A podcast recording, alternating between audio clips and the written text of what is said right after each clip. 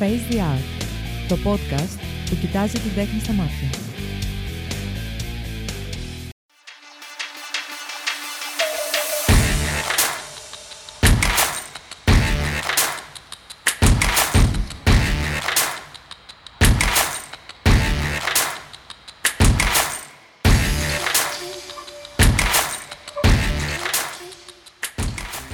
Καλησπέρα αγαπημένοι μου. Ένα ακόμα Face the Art στον αέρα.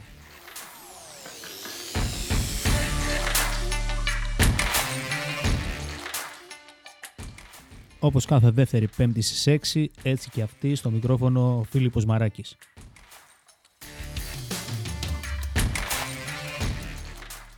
Θα με βαρεθείτε να με ακούτε να λέω πόσο σας ευχαριστώ για τη στήριξη, αλλά πραγματικά σας ευχαριστώ μέσα από την καρδιά μου.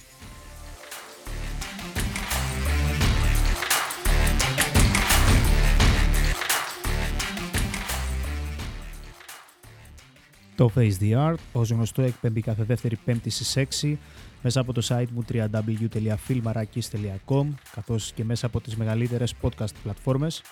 Είναι εντελώς δωρεάν για όλους, παρόλα αυτά όσοι θέλετε και επιθυμείτε να υποστηρίξετε αυτή την προσπάθεια μπορείτε να κάνετε ένα κλικ στο σύνδεσμο Donation μέσα από το site μου στην κατηγορία Face the Art.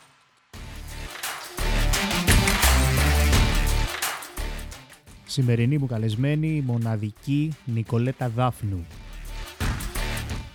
Ένα κορίτσι που έχει τόσο πολύ ταλέντο όσο και τρέλα σε αυτά που κάνει, που δεν ξέρω πραγματικά από πού να αρχίσω. Και λέω αυτά γιατί με τέτοιο πλούσιο βιογραφικό ψάχνω να βρω με τι ιδιότητα να σας την παρουσιάσω.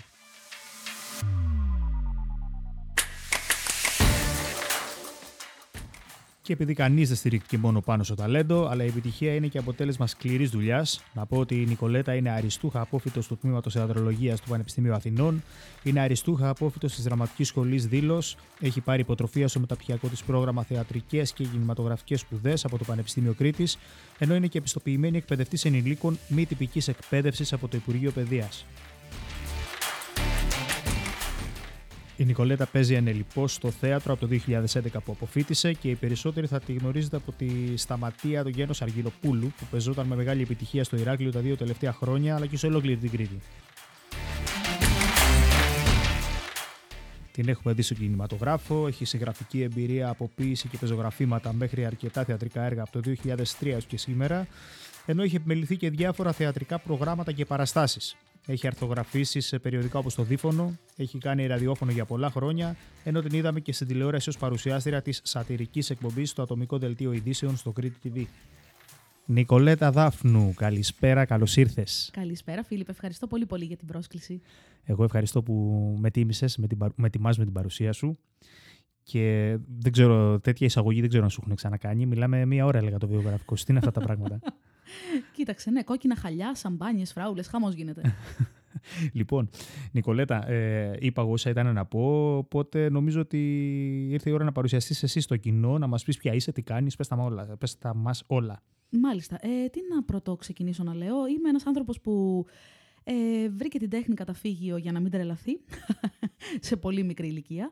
Οπότε από τότε δεν την έχω αφήσει. Ε, δουλεύω στα σχολεία τα πρωινά ως θεατρολόγος, κάνω θεατρική αγωγή στα παιδάκια.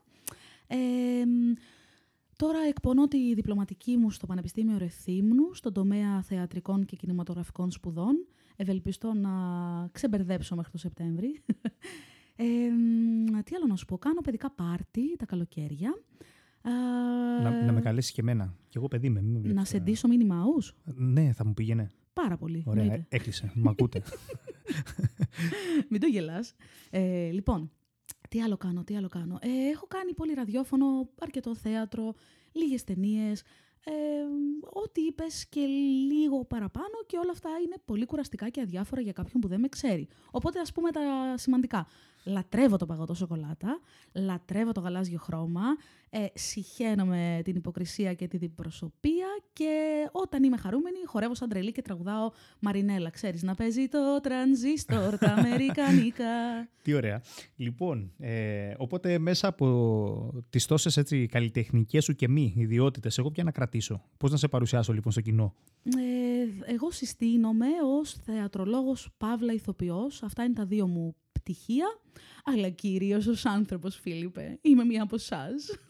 Τέλεια. Ε, δεν μου λες λοιπόν, για να αρχίσουμε να μπαίνουμε λοιπόν στα της συνεντευξης Ε, Νικολέτα, πες μου καταρχάς πώς προέκυψαν τα βίντεο σου στο YouTube; Εδώ να πω ότι η Νικολέτα, ξέρω, μου το έχει πει στο τηλέφωνο, οπότε σας το μαρτυράω και εδώ πέρα για να μας πει τα υπόλοιπα η ίδια, ότι στη φάση της καραντίνας Εν τω μεταξύ, εσύ κάθε φορά σε κάθε εκπομπή θέλω να περάσει μία εκπομπή για να μην αφαιρθεί καθόλου κορονοϊός. δηλαδή δεν γίνεται. Με, με όποιον για συνεντευξιάσει, κάπου πάει εκεί πέρα κουβέντα. Δεν μέσα... θα τον αναφέρουμε σήμερα. Θα τον ξορκίσουμε επίτηδες. Ωραία. Λοιπόν, μέσα στη φάση λοιπόν, της καραντίνας έκανε κάποια βίντεο η, η Νικολέτα και κάτι τα χάζευα τέλος πάντων τις προάλλες. Ήταν σε μια φάση, ας το πω, stand-up comedy, κάπως έτσι. Για πες μας για αυτά τα βίντεο, πώς προέκυψαν; Αυτά τα βίντεο προέκυψαν γιατί κατά τη διάρκεια της ε, εθελούσιας ή όχι έγκλης της κατάστασης που ζούσαμε όλοι, βλέπεις ότι δεν λέω ούτε τη λέξη, ούτε την αρρώστια. ε, εγώ δεν μπορούσα να κάνω θέατρο, προφανώς, οπότε Φίλιππε άρχισε να μου λείπει το οξυγόνο. Δηλαδή το εννοώ πολύ πρακτικά ότι δεν είχα πια ανάσα, αυτή την ανάσα που έχω όταν βγαίνω στη σκηνή. Και λέω, ρε φίλε, αυτό κάτι πρέπει να το κάνω. Επειδή άκουγα λοιπόν διάφορα πράγματα από αυτή την εξαιρετική ομάδα που μας κυβερνάει αυτή την περίοδο και λέω τώρα τι να το κάνω, τι να το κάνω, να αυτοπυρποληθώ μπροστά στη Βουλή, δεν καλό και δεν θα μου κάνει και ωραίο μαλλί. Να τους φάξω όλους στο γόνατο, δεν καλό, θα πάω φυλακή αξιόπινο. Να βγω στον δρόμο να αρχίσω να ρουλιάζω, δεν καλό, θα με χαπακώσουν, θα με κλείσουν μέσα.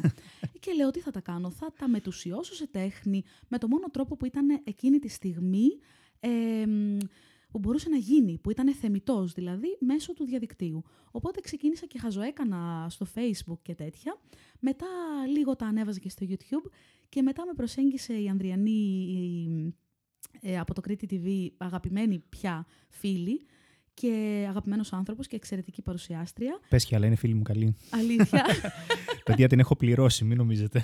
την αγαπώ, την αγαπώ. Να ξέρεις ότι αυτή τη στιγμή το ότι είμαστε στον αέρα μέσω αυτού του podcast, ε, το πουσάρισμα μου το έδωσε η Ανδριανή να το κάνω. Εγώ ήμουν λίγο κλειστός, ήμουν λίγο φοβισμένος. Είχε ξεκινήσει όλη η φάση μέσω ηλεκτρονικών συνεντεύξεων στο blog μου. Και όταν ξέρεις, μπήκε η ιδέα του podcast, ήταν αυτή η οποία μου είπε: Μην το συζητάς, δώσε, ξέρω εγώ. Τι ωραίο. Ναι, η Ανδριανή είναι μαγικό πλάσμα και μου λέει, ε, θέλω να το κάνεις αυτό στο Crete TV. Λέω, OK, okay, έρχομαι. Ξέρεις, αυτό ήταν όλο. Οπότε ήταν πολύ όμορφη αυτή η φάση και ο Αντώνης ο Ρενιέρης που ήταν στην ε, τηλεοπτική σκηνοθεσία, τέλος πάντων και στο μοντάζ, εκπληκτικός και συναντηθήκαμε πάρα πολύ στο αρρωστημένο χιούμορ που έχουμε και οι δύο. οπότε έγινε κάτι πολύ όμορφο. Βέβαια φέτος είμαι έθιμνο, οπότε έπρεπε να κάνω μια παύση σε όλα αυτά, να παραδώσω και τη διπλωματική μου και από το Σεπτέμβρη ξανά στις, ε, πώς το λένε, στις επάλξεις. τέλεια, τέλεια. Ακριβώς. Ε, πραγματικά σε φαντάζομαι να κάνεις ε, stand-up comedy στους φίλους σου, αυθόρμητα, ας πούμε, ρε παιδί μου. Ναι, ξέρεις τι, έτσι είμαι. Έτσι είμαι και βγαίνει πολύ ελεύθερα. Μα γι' αυτό, γι αυτό ακριβώς το λόγο. Ε, πες μου κάτι, πιστεύεις ότι η stand-up comedy τη δέχεται το ελληνικό κοινό, είναι τόσο όριμο ώστε να τη δεχτεί; Πιστεύω ότι το ελληνικό κοινό διψάει για stand-up comedy. Όμως ε, υπάρχει βέβαια τρομερή πόλωση αυτή τη στιγμή στην Ελλάδα. Υπάρχουν τρομερά δεξιά και ακροδεξιά στοιχεία τα οποία δεν δέχονται τη σάτυρα. Ε, γιατί η σάτυρα, κακά τα ψέματα, έχει να κάνει με το αντίστοιχο κόμμα. Άμα μας κυβερνούσε το Κουκουέ, θα σατυρίζαμε το Κουκουέ προφανώς. Αυτή είναι η δουλειά μας. Άμα μας κυβερνούσε ο ΣΥΡΙΖΑ, θα σατυρίζαμε το ΣΥΡΙΖΑ. Νομίζω ότι λίγο σε κάποιους λείπει το χιούμορ. Και αυτό κάνει μια μερίδα, μια μεγάλη μερίδα κοινού εχθρική προς το stand-up comedy, αλλά ο υπόλοιπος κόσμος, η πλειοψηφία ευτυχώς, διψάει και το δείχνει καθημερινά με μηνύματα, ε, με friend requests, με οτιδήποτε. Έχω, εγώ είμαι πολύ συγκινημένη από την πορεία αυτής της σαχλαμαρίτσας που είχα κάνει, γιατί εντάξει, σαχλαμαρίτσα είναι, ε, και μου έστελναν μηνύματα πολύ σοβαρά, άνθρωποι οι οποίοι είχαν να γελάσουν πολύ καιρό. Και αυτό είναι πολύ συγκινητικό, να κάνεις τον κόσμο να γελάει. Να ξέρεις ότι εγώ πιστεύω, βασικά προσωπική μου άποψη αυτό, ε, απεχθάνομαι τους ανθρώπους που έχουν ε, επιλεκτικό χιούμορ. Το εννοώ. Ε, άνθρωποι οι οποίοι δεν έχουν την αίσθηση του χιούμορ, OK, okay, μπορεί να το δεχτώ, απλά δεν έχει την αίσθηση του χιούμορ, δεν μου κάνει εμένα σαν παρέα, δεν θα, OK, okay, τελειώνει. Από εκεί και πέρα όμως άνθρωποι οι οποίοι δέχονται ε, το χιούμορ επιλεκτικά και όταν τους θίξεις κάτι το οποίο αυτοί ας πούμε είναι δεμένοι και πας να κάνεις εσύ χιούμορ μέσω αυτού, μέσω, να μείνουμε στο stand-up comedy έτσι, και δεν το δέχονται, ε, αυτούς τους ανθρώπους πραγματικά ε, δεν ξέρω πώς μπορώ να τους κρίνω και με βάση αυτό που σου λέω... Αυτό είναι κόμπλεξ όμως. Με βάση, είναι... με βάση αυτό που σου λέω δεν μπορώ να, και με αφορμή και την προηγούμενη ερώτηση, δεν μπορώ να μην σε ρωτήσω για τα σχετικά πρόσφατα γεγονότα που έγιναν επί σκηνής σε παράσταση του Χριστόφορου Ζαραλίκου, με τον ντου που δέχτηκε από τη Σάσα Σταμάτη και κάτι φουσκωτούς φίλους της, νιώθοντας προσβεβλημένη ουσιαστικά. Είναι αυτό το επιλεκτικό χιούμορ που σου έλεγα. ε, επειδή ο Ζαραλίκος έκανε χιούμορ και ήταν καυστικός για συγκεκριμένο πρόσωπο, ο οποίος ε, τυχάνει να ήταν φίλος της κυρίας Σταμάτη και μάλλον δεν της κάθεσε καλά στα αυτιά.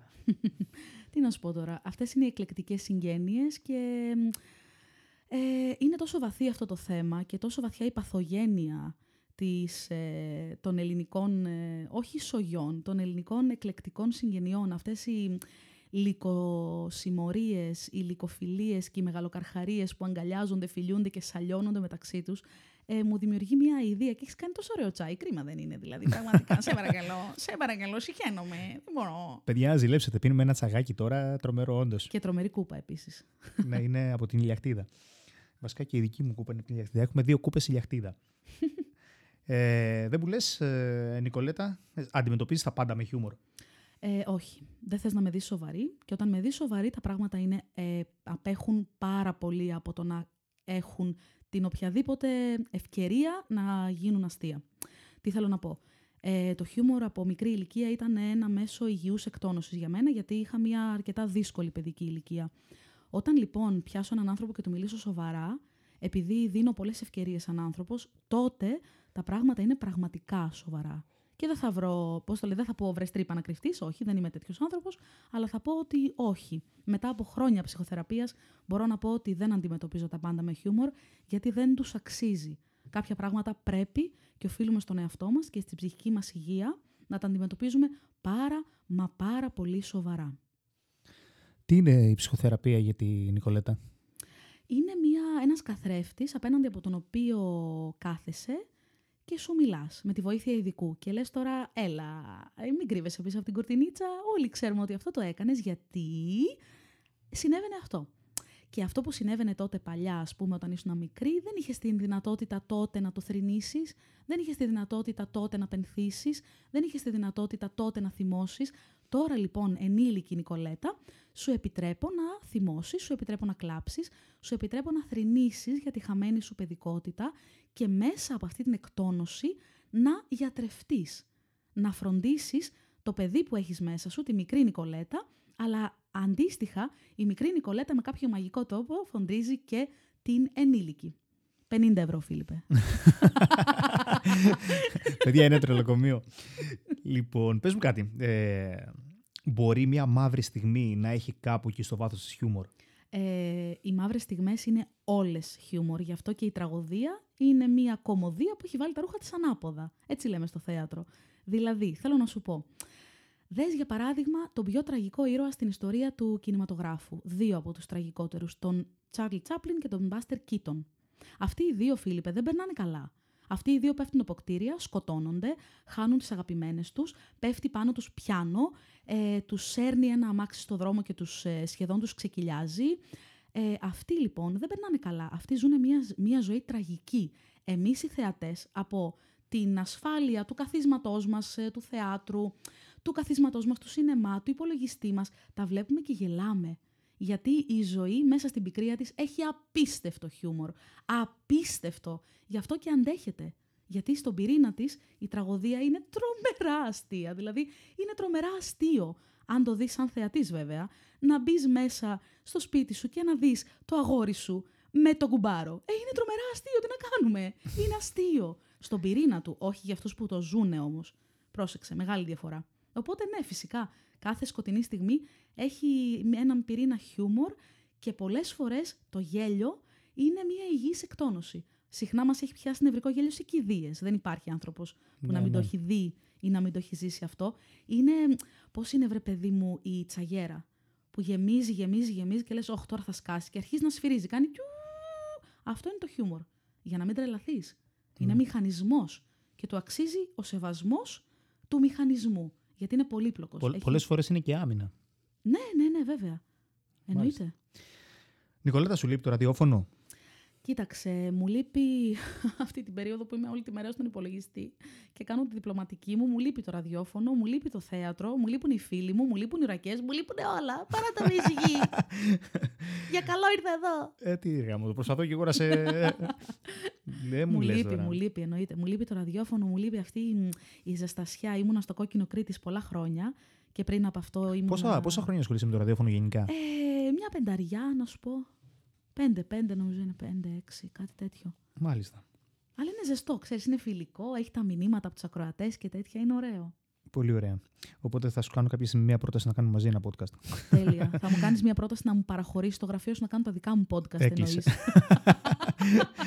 Δεν μου λες, ε, αναφορικά με το θέατρο, σου αρέσει να παίζεις ή να γράφεις; Ε, πιο πολύ να παίζω, γιατί θεωρώ ότι δεν έχω τα φόντα να είμαι καλή θεατρική συγγραφέας. Ε, όταν έχουν υπάρξει σε αυτή τη γη άνθρωποι όπως ο Τσέχοφ, ε, άνθρωποι όπως ο Ξενόπουλος, άνθρωποι όπως ο Εσχύλος, δεν, ε, δεν υπάρχει καμία περίπτωση να αυτό αποκαλεστώ θεατρική συγγραφέας. Γι' αυτό και μ, ονομάζω τα έργα μου, ακόμα και αυτά που έχουν ανέβει, τα ονομάζω προσπάθειες συγγραφικές. Δεν το κάνω από κάποια ψευτό και καλά, ξέρεις. ε, Εγώ δεν είμαι τίποτα, μη μου δίνετε σημασία. Είμαι πολύ συνειδητά ε, κολλημένη σε αυτό ότι δεν είμαι θεατρική συγγραφέας. Ε, είναι μια πολύ δύσκολη δουλειά, δεν ξέρω αν θα μπορούσα να την κάνω. Εγώ πιστεύω ότι είναι μια ταπεινοφροσύνη που ενδεχομένως μπορεί να σε χαρακτηρίζει Μπα, και όχι. αυτό είναι να ξέρεις αρετή για ένα καλλιτέχνη. Όχι, όχι, δεν το θεωρώ ταπεινοφροσύνη. Το θεωρώ ότι είναι να ξέρεις ακριβώς πού ε, βρίσκεσαι στην παγκόσμια κλίμακα των ανθρώπων. Μπορώ να πω ότι είμαι μια πολύ σκληρά εργαζόμενη ηθοποιός. Δεν θα πω καλή ή κακή, γιατί αυτό δεν υπάρχει. Δεν υπάρχει το ταλέντο, υπάρχει σκληρή δουλειά. Μπορώ να σε διαβεβαιώσω ότι εργάζομαι σκληρά, το ίδιο να σε διαβεβαιώσουν και οι συνεργάτες μου. Αλλά από εκεί και πέρα τώρα να κάτσω να λέω «Αχ, είμαι θεατρική συγγραφέας. Όπως ξέρεις, διάφορες φεδρές υπάρξεις βγαίνουν και λένε «Είμαι influencer, εγώ είμαι, είμαι συγγραφέας σε βιβλίων». Κάτσε καλή μου, κάτσε κυριούλα μου. Έχεις γράψει εκεί πέρα μια μην πω ας πούμε και έχει παιχτεί ε, στο τάδε τελευταίο καναλάκι και αυτό χρήζεσαι συγγραφέας, αυτό χρήζεσαι δημοσιογράφος επειδή κάνεις ένα podcast, Φίλιππε. και του επιτίθεμαι ρε και τον κάνω κομμάτια. Θέλω να πω, για να είσαι, όπως ακριβώς για να είσαι δημοσιογράφος, πρέπει να έχεις φάει πολλά καντάρια βροχής στο πρόσωπο. Όχι που όποιος παίρνει μικρόφωνο γίνεται δημοσιογράφος. Αντίστοιχα και όποιος παίρνει πένα, ε, δεν γίνεται συγγραφέας. Θέλει πολύ αίμα αυτό το πράγμα. Δεν μου λες ποιος είναι ο μεγαλύτερος θεατρικό συγγραφέας που υπήρξε ποτέ για την Νικόλα Δάφνη. Ε, θα γίνω γραφική τώρα και δεν θέλω, αλλά θα το πω. Για μένα είναι ο Τσέχοφ. Είναι, ε, για μένα είναι προσωπική η προτίμηση. Είναι μια παρτιτούρα άξια και, και ας πούμε εφάμιλη μεγάλων κλασικών. Δηλαδή όταν διαβάζεις ένα έργο του Τσέχοφ, επειδή διαβάζεις αυτό που συμβαίνει ανάμεσα στους ανθρώπους και όχι τις ατάκες, διαβάζεις ε, ανθρώπους που φλερτάρουν, που απελπίζονται μπροστά σου, που χωρίζουν, που κρύβονται, που μετανιώνουν. Διαβάζεις ρήματα, διαβάζεις δράσεις και όχι λόγια. Για μένα είναι εφάμιλο του να μελετήσεις μία παρτιτούρα του Μπετόβεν. Είναι, τον θεωρώ τεράστιο. Πολύ ενδιαφέρουσα η οπτική αυτή. Ε, ναι. Ποια ήταν η τελευταία θεατρική παράσταση που πήγες, Ε, είδα μια εξαιρετική παράσταση στην, ε, στην Αθήνα. Λεγόταν ε, «Οι παίκτες» του Γκόγκολ, σε σκηνοθεσία του Κουτλή, με μια απίστευτη ομάδα τριαντάριδων αγοριών, με απίστευτη όρεξη για το θέατρο και βγήκα καινούριος άνθρωπος. Λες και μου έκανες ένα ιαματικό λουτρό και μετά βγήκα και λέω ευχαριστώ που υπάρχει αυτή η τέχνη. Απλά ευχαριστώ το σύμπαν, δεν ξέρω. Δεν μου λες, μέσα από τα βίντεο σου Μμμ. είδα ότι έχεις αρκετά έτσι καυστικό πολιτικό λόγο. Άντε καλέ, στα χλέμαρες. Ποια είναι η σχέση σου με την πολιτική; Ε, είναι εξ αποστάσεως. Έχουμε χωρίσει τα τελευταία χρόνια. λοιπόν, φίλε μου, φίλε μου, Φίλιππε. Άκουσέ με λίγο για να μιλήσουμε σοβαρά. Πριν από περίπου λίγο. Καταρχάς, δεν γίνεται να μιλάμε σοβαρά ενώ έχουμε τη λέξη πολιτική στη, στην κουβέντα μας. Οπότε. Σωστό, σωστό, σωστό. Έχεις Πάμε τα δίκια παρακάτω. σου. Έχεις τα δίκια σου. Ε, θέλω να σου πω ότι μου πρότειναν να βάλω υποψηφιότητα για δημοτικό σύμβουλος.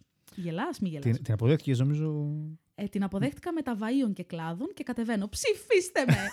λοιπόν, άκουσέ με. Τη συχαίνομαι σαν τις αμαρτίες μου, που δεν έχω κάνει και πολλές. Φαντάσου.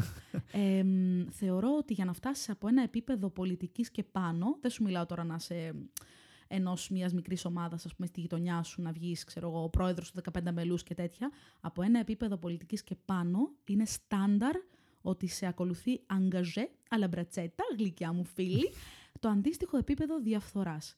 Επειδή εγώ λοιπόν με αυτά τα πράγματα αρρωσταίνω, αλλά όταν σου λέω αρρωσταίνω, εννοώ αρρωσταίνω. Συχαίνομαι, μου βγαίνουν ψυχοσωματικά με αυτά που βλέπω. Ε, δεν θα πολιτευόμουν ποτέ. Αλλά θα κάνω ένα δικό μου κόμμα και θα το ονομάσω ε, ＹΕ. Ηνωμένοι καλλιτέχνες. Όχι ＹΕ, καλά. YΚ. Ηνωμένοι καλλιτέχνες. Ψηφίστε με, σταυρώστε με, σταυρώστε με, στα χέρια σας σηκώστε με. Εγώ το ρίχνω δαγκωτό. Ξεκάθαρα στο λέω από τώρα. Ε, να, συμφωνώ απόλυτα μαζί σου σε, σε αυτό το κομμάτι και μάλιστα ξέρω ανθρώπους οι οποίοι έχουν ασχοληθεί με την πολιτική για τον ΑΒ δικό τους λόγο και δεν με απασχολεί αυτό το πράγμα. Απλά επειδή τους ξέρω σε παλιότερες φάσεις της ζωής τους, πλέον και από τη στιγμή που έχουν μπει, έχουν μπει σε αυτό το look και, και ακολουθούν μια συγκεκριμένη πολιτική γραμμή, γιατί όταν κάνεις πολιτική, πολιτική με ήττα, ε, θες ή δεν θες, παίρνεις μια γραμμή του, του, του, του χ κόμματος. Ναι, ναι, ναι, αυτό το πράγμα το θεωρώ εμετικό. Ναι. Είναι σαν να ξέρεις κάτι. Ε, δεν έχω τη δική μου άποψη πλέον, ενώ μέσα μου ξέρω ακριβώς τι παίζει. Πρέπει να πω αυτό που Είμαι πρέπει το, να. Είμαι το φερέφωνο. Ξέρεις ποιο είναι πιο συχαμένο ακόμα και από αυτό αυτό το ποίημα, θα βάλουμε quiz, κερδίστε φίλες και φίλοι, βρείτε σε ποιον ποιητή ανήκει ο στίχος και κερδίστε ένα Subaru Impreza σε μικρογραφία. λοιπόν, ο στίχος λέει, ξέρεις υπάρχουν κάποια αγλιώδη κομματόσκυλα τα οποία λένε έτσι όταν είναι με ένα κόμμα, μετά αλλάζουν κόμμα και λένε γιουβέτσι. Αυτό λοιπόν το είχε πει ένας μεγάλος μας ποιητής, δεν θα σας πω ποιος, λέει «Φρόνημα και τακτικά πάω με εκείνον που νικά». Αυτό είναι συχαμένο, γιατί η πραγματική μαγιά και τα κάκαλα που λέμε στο, στην Πάνω Ελλάδα είναι να τηρείς το αξιακό σου σύστημα και την προσωπική σου ηθική όποιος και αν είναι στην εξουσία. Ακριβώς. Αυτό νομίζω για μένα κάνει μια προσωπικότητα. Τα υπόλοιπα είναι ε, σαν χλαμαρίτσες και άλλα λόγια να αγαπιόμαστε, εντάξει.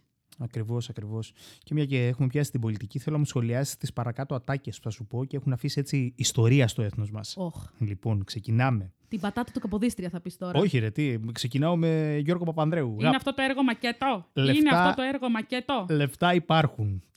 Γιώργος Παπανδρέου, τέος πρωθυπουργός. Ακούω. Ε, να μας πεις που είναι, γιατί έχουμε μία μικρούλα έλλειψη. Βάλε μας ένα χάρτη. Ένα, ένα πιν, γλυκέ μου, Τζόρτζι Παπανδρέου. Σε παρακαλώ. Where is the bloody money? Παιδιά, έχω διπλώσει. Δεν μπορώ να συνεχίσω. Μα τι να πω, mind the gap, mind the gap. δηλαδή, πραγματικά, εκτός πραγματικότητας, λεφτά λέει υπάρχουν. Και πούντα ρε παιδιά, πούντα ρε παιδιά τα λεφτά. Ατάκα δεύτερη. Καλώς τον ονό, πάντα άξιος. Αλέξης Τσίπρας, πρώην πρωθυπουργός.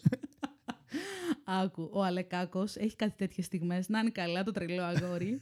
να είναι καλά. Ε, εμένα μου άρεσε αυτή η ατάκα. Εγώ γέλασα. Ήμουνα σε φάση, έλα βρε, πώς το λένε, Αχ, ατιμούλη. Πώς το λέει το ανέκδοτο, Αχ, κερατού κλείσει και μαρτυριάρης. Πραγματικά το έβαζα στο YouTube. Δεν ξέρω για ποιο λόγο μου είχε φανεί τόσο αστείο. ήταν σε μια φάση της Βουλής, η οποία ήταν σε, μια, σε ένα σοβαρό διάλογο. Οπότε μπαίνει, ξέρω εγώ, σκάει μέσα στο κοινοβούλιο από κάπου ο Άδωνης τον, ήταν ότι είχε γίνει η φάση με τη, με τη βάφτιση μέσα στην καραντίνα.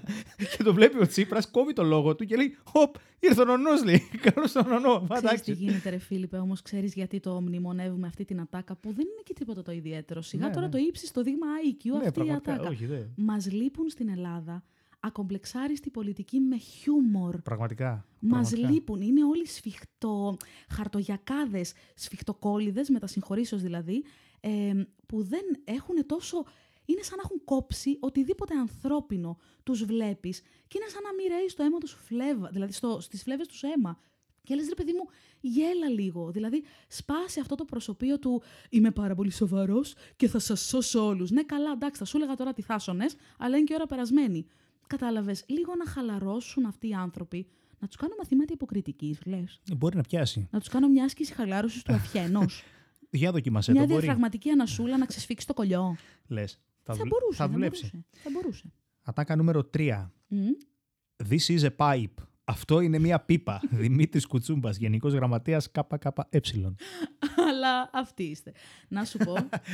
Θέλω να πω στον κουτσούμπα, κουτσούμπα, είσαι Ρενέ Μαγκρίτ από τα Lidl. Χαλάρωσε, αγόρι μου.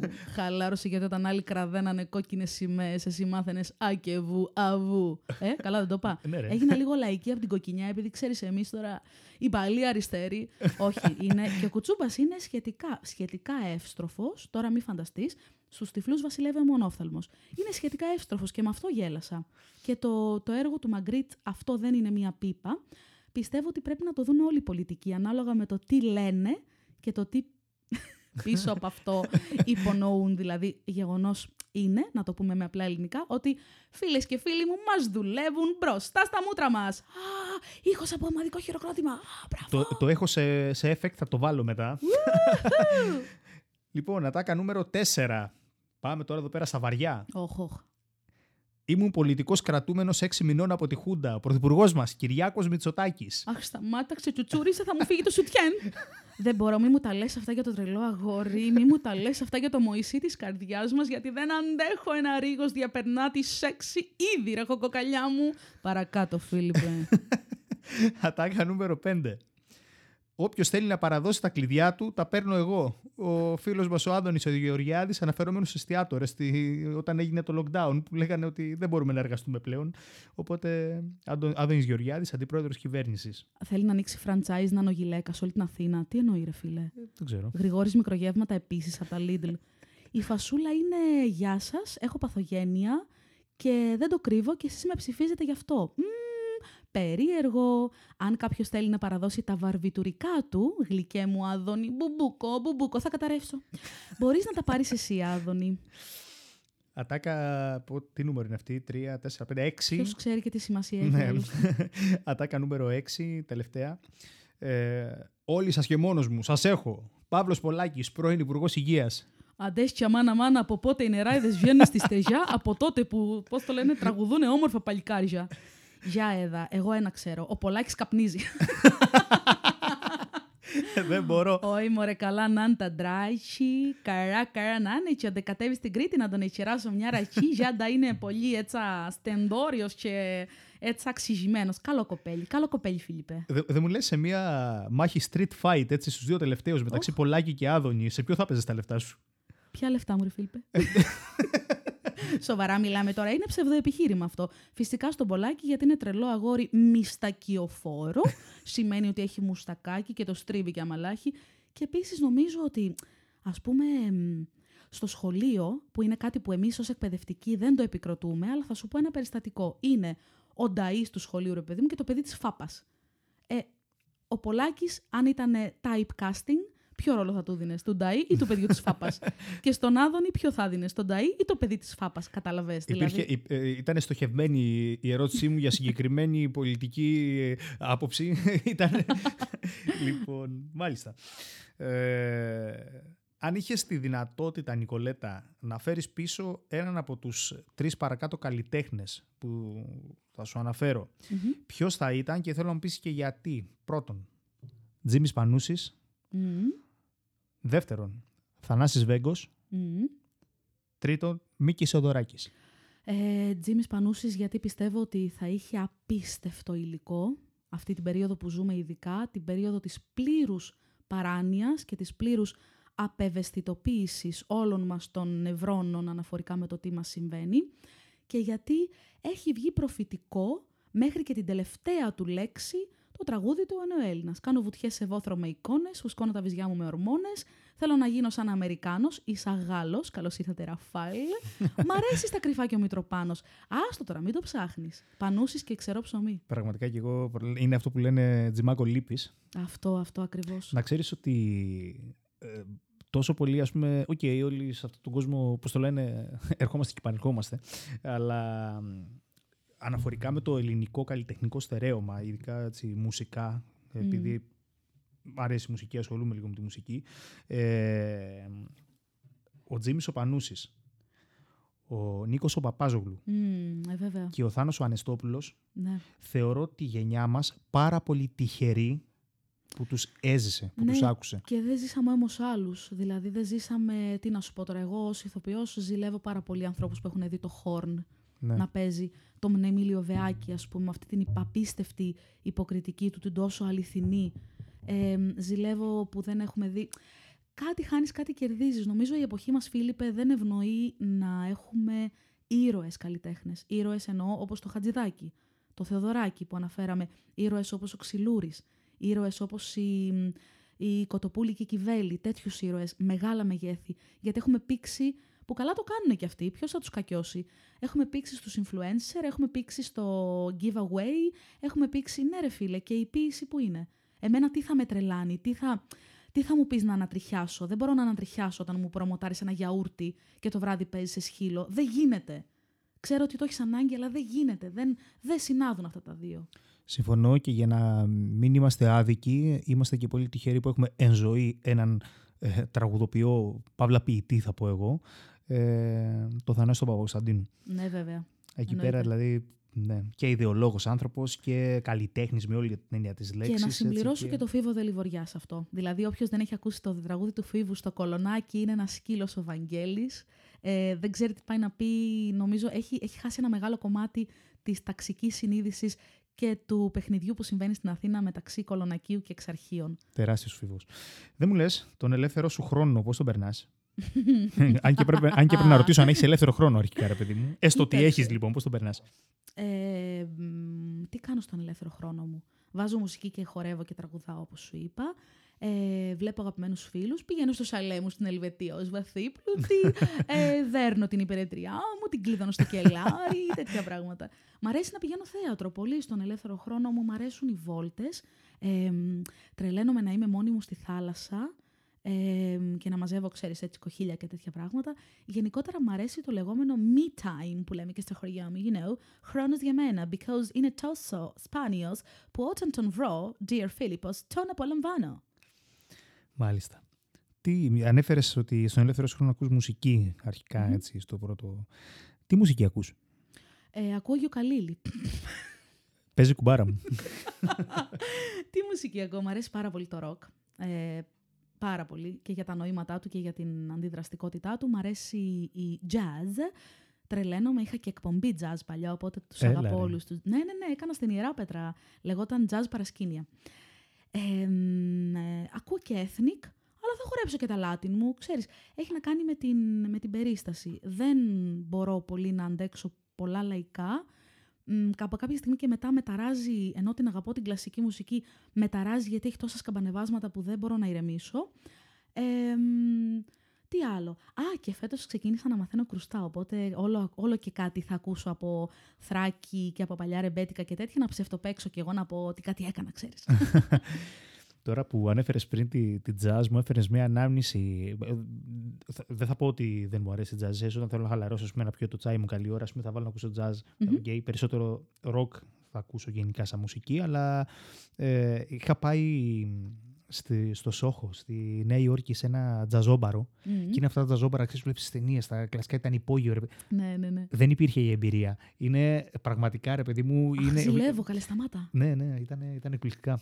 Λοιπόν, συνεχίζω. Μια και λέμε για. Συγγνώμη, παρένθεση. Να κάτι που λείπει στο Ηράκλειο. Φίλοι επιχειρηματίες, που σας έχω και πολλούς. Ορίστε, φτιάξτε ένα τζατζόμπαρο να γουστάρουμε, να το γεμίζουμε κάθε βράδυ με την παρέα μας. Άντε, βγαίνει. Ναι, ρε, εσείς κιόλας. Πραγματικά, Ε. κάντε, κάντε κάτι. Λοιπόν, λοιπόν, λοιπόν. Πάμε τώρα με μία λέξη. Όχ, Σου λέω, μου απαντάς. όχ. Μολυέ- Ό,τι και αν υποθεί, δεν έχω ουδεμία, ουδεμία ευθύνη, παιδιά, εδώ πέρα που με έχει φέρει. Λοιπόν, για πάμε. Μολέρος. Κατά φαντασία. Μία λέξη πρέπει να είναι. Ενέρεση. Α, ε, δεν μπορώ να σου πω. Είναι κατά φαντασία ανασθενή είναι το πρώτο που μου, που μου ήρθε, γιατί είναι ο, ο ορισμός μία οδή στην αυθυποβολή. Που το Οκ. έχει παθαίνει η κοινωνία μας ε, κατά κόρον. Να, να τις δώσουμε, λέτε, παραπάνω έτσι, να, δω, να δίνει μια περιγραφική έννοια στην κάθε λέξη. Σας να- ή- παρακαλώ, ή να θέλω να κρατήσουμε στη μία θρέψω λέξη. τα παιδάκια μου. Δώστε μου λίγες λέξεις παραπάνω. Λοιπόν, ωραία. Θέλω να βάζεις τα δυνατά σου, ρε παιδί μου, να, το, να, το, το, το, να μου το βρίσκεις με μία λέξη. Αν όχι, Sir, εντάξει. yes, κάντε. sir. Ωραία. Πάμε. Επόμενος. Νταλή. Μουστάκι. Ε, τώρα, τι να λέμε. Αυτό το μουστάκι ήταν, ήταν Είδες- είδες δήλωση. πόσο εύκολο είναι να. Για τον Ταλή. Τρίτος. Μεγάλος, τεράστιος. Α. Jim Morrison. Ε, θα πω δύο λέξεις. Hell yeah. Ακόμα θυμάμαι την αφίσα που είχε η αδερφή μου η Λίλα. Από, ξέρεις, αυτή η αφίσα που έχει το χέρι μέσα στο παντελόνι. Ε, ναι, Πω! πολύ χαρακτηριστική. Ήμουνα σε φάση, ήμουνα τύπου 6 χρονών και ήμουνα κάπως, αυτός ο τύπος πρέπει να είναι πολύ cool. Για κάποιο άσχετο λόγο. Φαίνονταν τόσο άνετος και απενοχοποιημένος. Δεν είχε τίποτα το φτηνιάρικο αυτή Ναι, η ναι. πόζα. Απίστευτος. Μαραντόνα. Ποδόσφαιρο βλέπεις; Κόκα. Κόκα. Αλλά δεν το μάθατε από μένα. Όχι, μεγάλος ποδοσφαιριστής πέρα από την πλάκα. Αλλά μία λέξη μου πες αυτή μου ήρθε. Για πάμε τώρα στα βαριά. Όχ. Χίτλερ. Εύα Μπράουν. Αγόρι μου, πίσω από κάθε μεγάλο άντρα κρύβεται μια εξίσου μεγάλη, αν όχι μεγαλύτερη γυναίκα. Κάποια στιγμή θα σου μάθω την ιστορία της Εύα Μπράουν και θα πεις «Ρε Νικολετάρα, πού σου να ρε Νικολετάρα τόσα χρόνια». Πάμε στα πιο βαριά. Εμά. Νικολέτα. Ε, θα πω γαλάζιο. Δεν ξέρω γιατί, γιατί είναι το αγαπημένο μου χρώμα. Το λατρεύω. Ε, όχι, θα πω γαλάζιο. Γαλάζιο θα σου πω όμως γιατί. Γιατί ε, το, σ- το, η προσωπικότητά μου είναι άρρηκτα συνδεδεμένη με οτιδήποτε γαλάζιο και θαλασσινό. Δηλαδή σε άλλη μου ζωή είχα γεννηθεί μία μονάχους μονάχους, ε, μία μικρούλα όρκα ε, ή μία γοργονίτσα. Διαλέξτε και πάρτε. Νομίζω ότι είσαι και εσύ μία ακόμη υποψήφια για να τις μάθω καθα... καταδύσεις. Α, ξεκάθαρα. Ε, και τέλος, τελευταίο όνομα. Φίλιππος. Ε, χαμόγελο θα πω, γιατί είσαι πολύ θετικός άνθρωπος και επίσης δεν σε ξέρω. Οπότε είσαι χαμογελαστός για να είσαι ευγενικός. και η πρώτη εντύπωση που δίνεις είναι όντως πολύ οικία πέρα από την πλάκα. Ε, μ, και χαίρομαι πολύ που σε γνώρισα, οπότε θα πω χαμόγελο. Παιδιά και αυτή την έχω πληρώσει, μην νομίζετε. Ξεκάθαρα. Ε, Ξεκάθαρα. Οπότε με αυτά και με αυτά ε, φτάσαμε το μισάωράκι μας.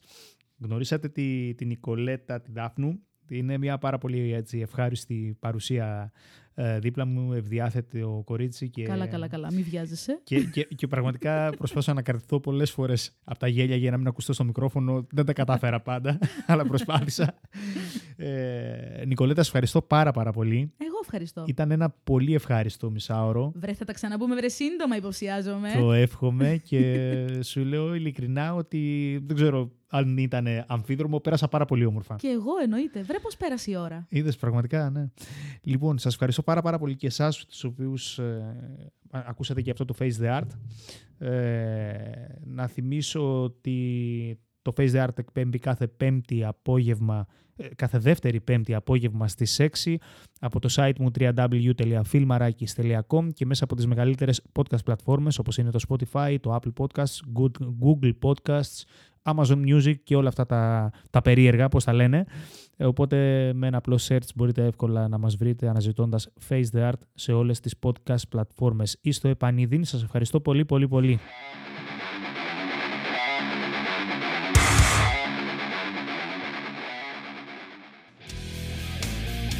Face the Art, το podcast που κοιτάζει την τέχνη στα μάτια.